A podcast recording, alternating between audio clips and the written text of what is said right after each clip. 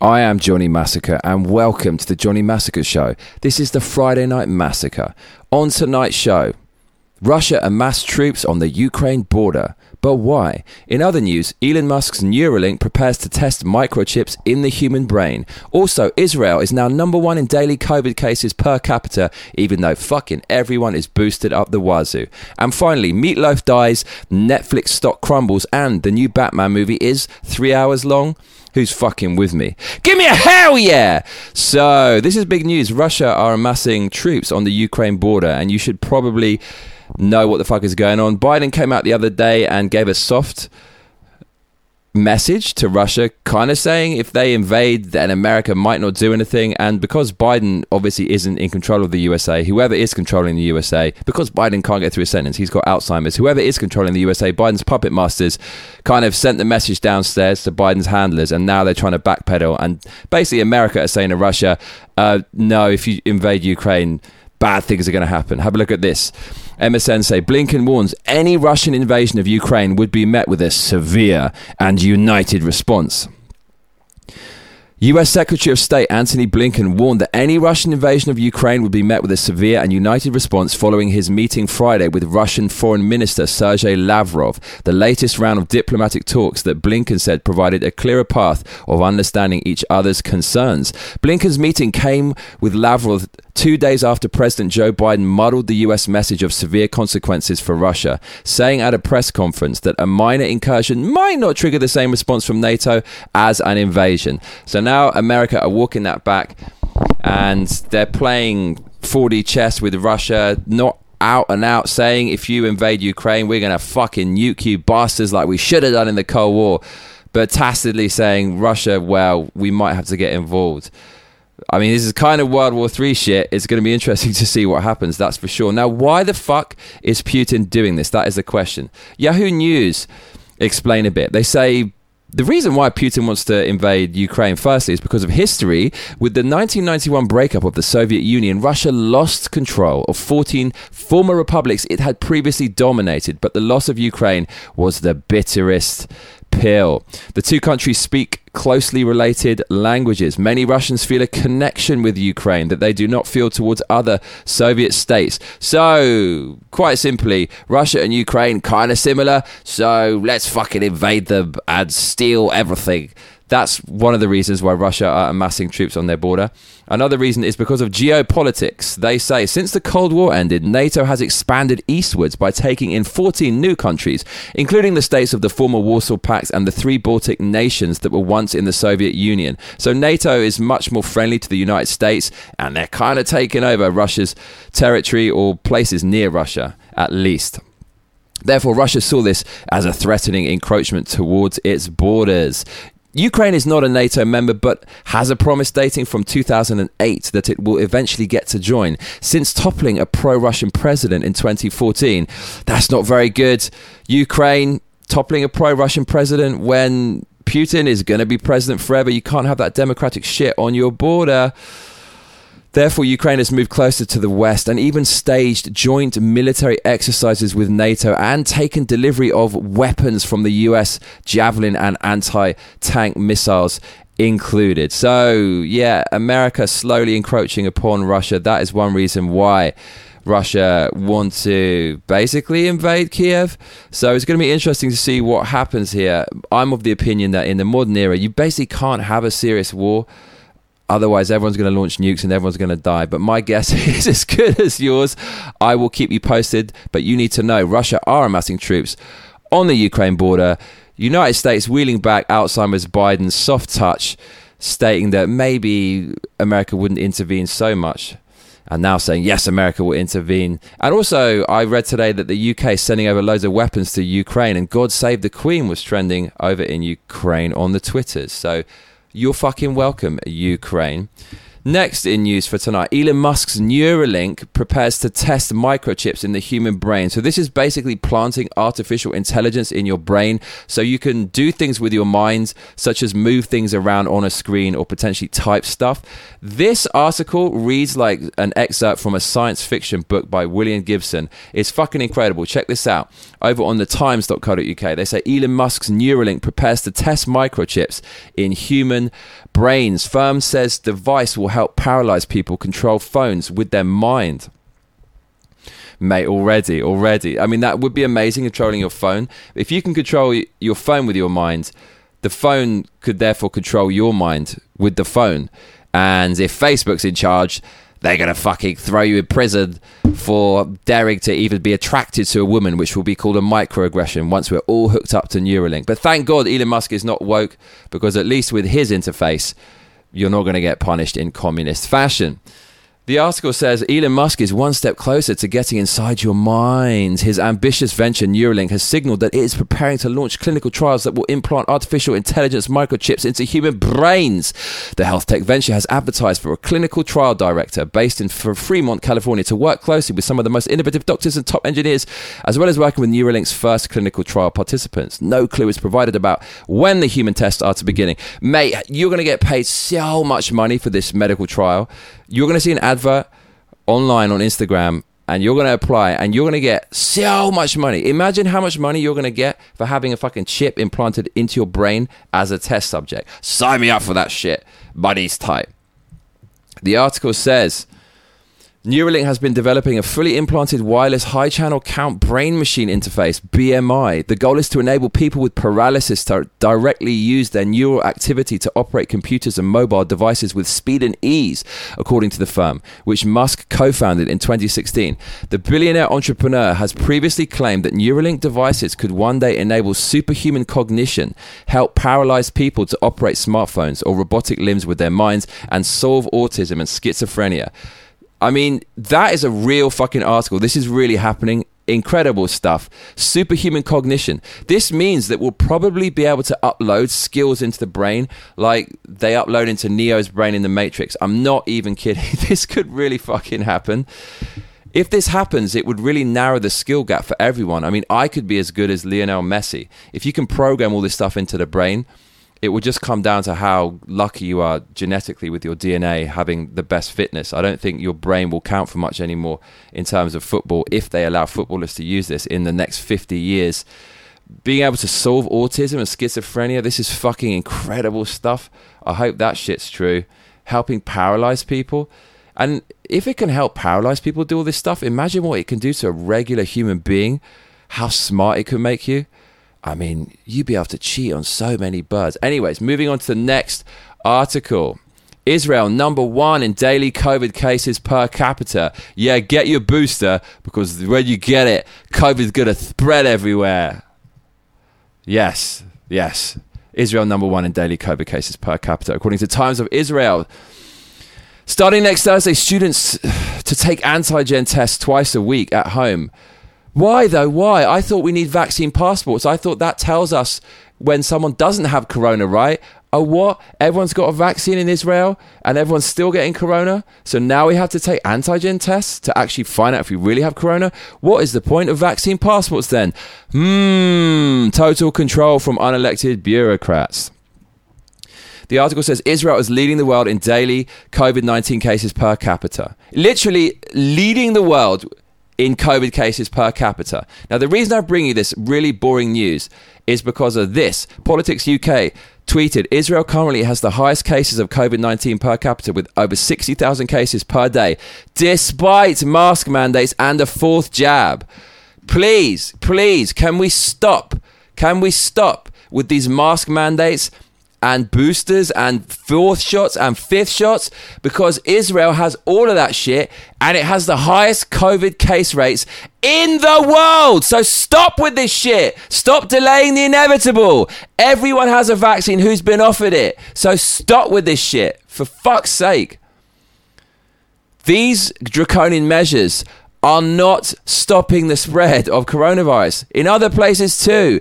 Ian MSC on Twitter says hospitalizations in San Francisco have reached a new high with mask mandates, vaccine passports, and world leading vaccination rates. Not only are 95% of 65 plus year olds vaccinated, nearly 80% have had a booster.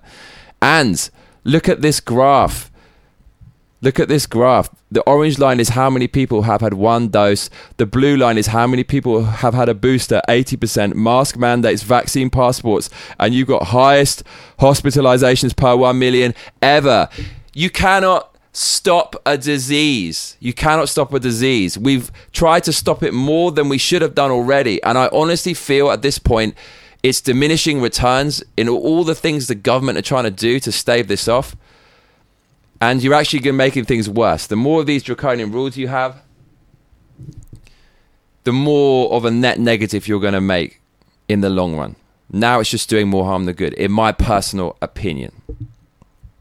I am Johnny Massacre, and if you're just joining us, we're discussing Russia amassing troops on the border of Ukraine, Elon Musk's Neuralink, Israel topping the world in COVID cases. But if you've been watching from the beginning, stop your grinning and drop your linen, donate some cash, and let's keep winning. Streamlabs.com forward slash Johnny Massacre. The more you donate, the more these videos you're going to get. Click the link in the description box below. Lan has tipped $100. Happy Lunar New Year of the Tiger, Johnny. Keeping up the great work, but take care of yourself. $100 amazing Lan. You keep me alive. We have got only 10 days to go to make $475. If we do that, I'll hit the $1,000 target and I'm going to break even this month and I can pay my rent. So, dear Lord, please, please give me the strength and good health to keep making these episodes Monday to Friday. Keep doing a cheeky live stream every Thursday night.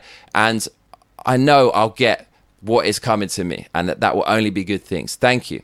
Moving on to the next piece of news Meatloaf has died. So, Meatloaf is a legendary singer and he's a legacy artist. Over on spin.com, they have the news. Meatloaf, Bat Out of Hell singer, dies at 74 years old. The legendary rocker died late Thursday evening. There he is, oh, giving you the finger.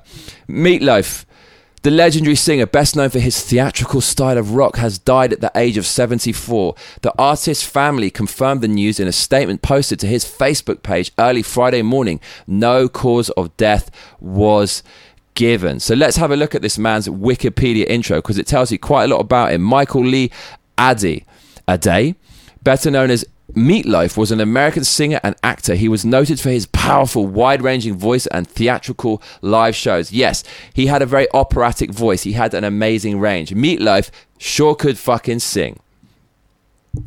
His Bat Out of Hell trilogy, Bat Out of Hell, Bat Out of Hell 2, Back into Hell, and Bat Out of Hell 3, The Monster is Loose, has sold more than 65 million albums worldwide. More than four decades after its release, the first album still sells an estimated 200,000 copies annually and stayed on the charts for over nine years, making it one of the best selling albums in history. After the commercial success of Bat Out of Hell and Bat Out of Hell 2 Back into Hell and earning a Grammy for Best Solo Rock Vocal Performance for the song I'd Do Anything for Love, Meatloaf nevertheless experienced some difficulty establishing a steady career within the United States. This did not stop him from becoming one of the best selling music artists of all time with worldwide sales of more than 100 million records. Basically, he was really fucking popular in Europe and England. You are welcome, Meatloaf. I remember this guy for that song, I'll Do Anything for Love. That was at number one for like eight or nine weeks in England. I remember there was this show, and on the show, people started mocking the song because they got so tired of it, with, the, with all due respect. And people used to change the lyrics to I'll do anything for love, but I won't do that because I'm too fat, or something like that. He was a bit porky. He doesn't matter, mate. He shagged millions of birds, millions. You can't even count that shit. He definitely had a fun life did Meatloaf. Trump called Meatloaf a great guy despite their rift, their previous history. MSN.com says former President Trump had only kind words for Meatloaf Friday, even though the pair had a hot and cold relationship dating back to late Rocker's appearance on Celebrity Apprentice. Trump called Meatloaf a great guy who livened up the 2011 edition of the reality show that helped him solidify his TV brand. He was smart, talented, open, and warm, Trump said. His success was enormous. We all loved him. Meatloaf will be greatly missed. So rest in peace, Meatloaf. You want to have a little bit of a listen to his song? Well, go onto YouTube and search for I Do Anything for Love. That was his biggest song. It was epic. He was kind of dressed up like the hunchback of Notre Dame, Notre Dame, Notre Dame. And he had this makeup on and shit. And it was operatic looking which match well with his operatic voice. And the song is so epic. To someone who's not very good at music theory like me, it seems like black magic, that song. There's so many different sections. It feels like there's an A, B, C, D, maybe even an E section. And the way the song leads into the chorus, it's just teasing you, and you know it's coming and it's slowing down, and boom, chorus comes in. It's a masterpiece of music theory as far as pop music goes, that song. So make sure you have a look at it over on well, not YouTube, somewhere else because YouTube are massive cunts. In other news for tonight, Netflix plummets over 20% on pace for worst day since July 2012. I'm quite happy about this because I don't like Netflix. On dating sites, there's a few bugbears I have. Women take note. The, the worst thing women can do is say, I like delicious foods. I like eating. I like traveling. I've been to 73 countries, including Zimbabwe and Congo. And I like watching Netflix. Instant fucking swipe left. So thank God Netflix is is is crumbling. No offense, Netflixes, but personally, I just don't like it. According to CNBC,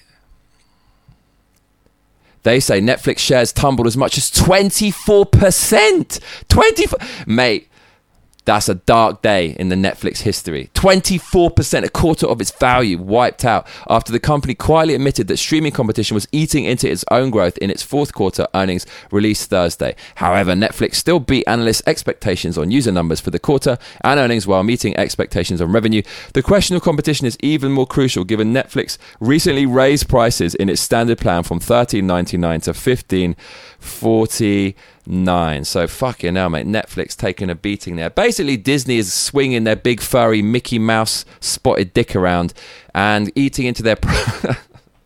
eating into their profits badly. Disney's got so much money and has so much intellectual property. I mean, they just bought fucking Fox for fuck's sake. They got aliens, mate. Even I would, no, I, I would never fucking pay for Disney, but most people would. They basically have everything, and so Netflix is feeling it now. I say fuck them all. You know, they've they've all got their own intellectual property. These these new TV companies, and it's really annoying because if you want to watch everything, you have to have about four or five subscriptions. I say fuck it. Just stay tuned to the Johnny Massacre Show. I will take care of you. We don't need those cunts.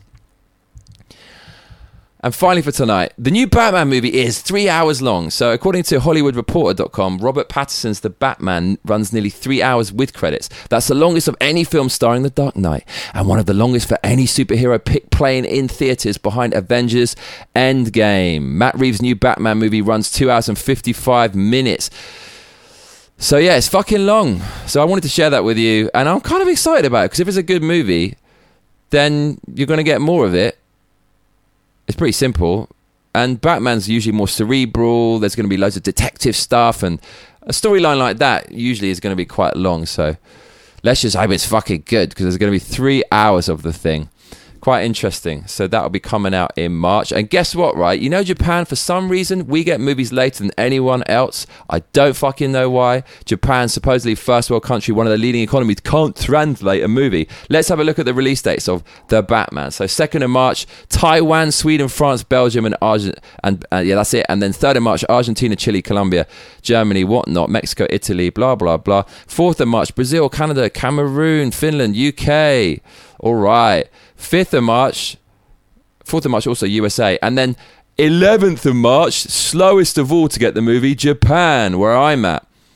Five, fucking six days later than the second latest person, South Korea. Why is that? Why the fuck the movies come out so much later in Japan? It's probably because they're all perfectionists out here. They go, oh, they're, they're shitting themselves about translating it because it's got to be perfect. It doesn't have to be perfect. It Doesn't have to be perfect. Just fucking release the movie the same time as everyone else. I have been Johnny Massacre, and I tell you what, mate, you better be back for the next episode. Otherwise, I'll be coming round your house. Please make sure to like and subscribe and hit that notification bell and donate generously. Just $475 to go. Can we do it in 10 days? Because that is what all those other cunts tell you to do. Laters.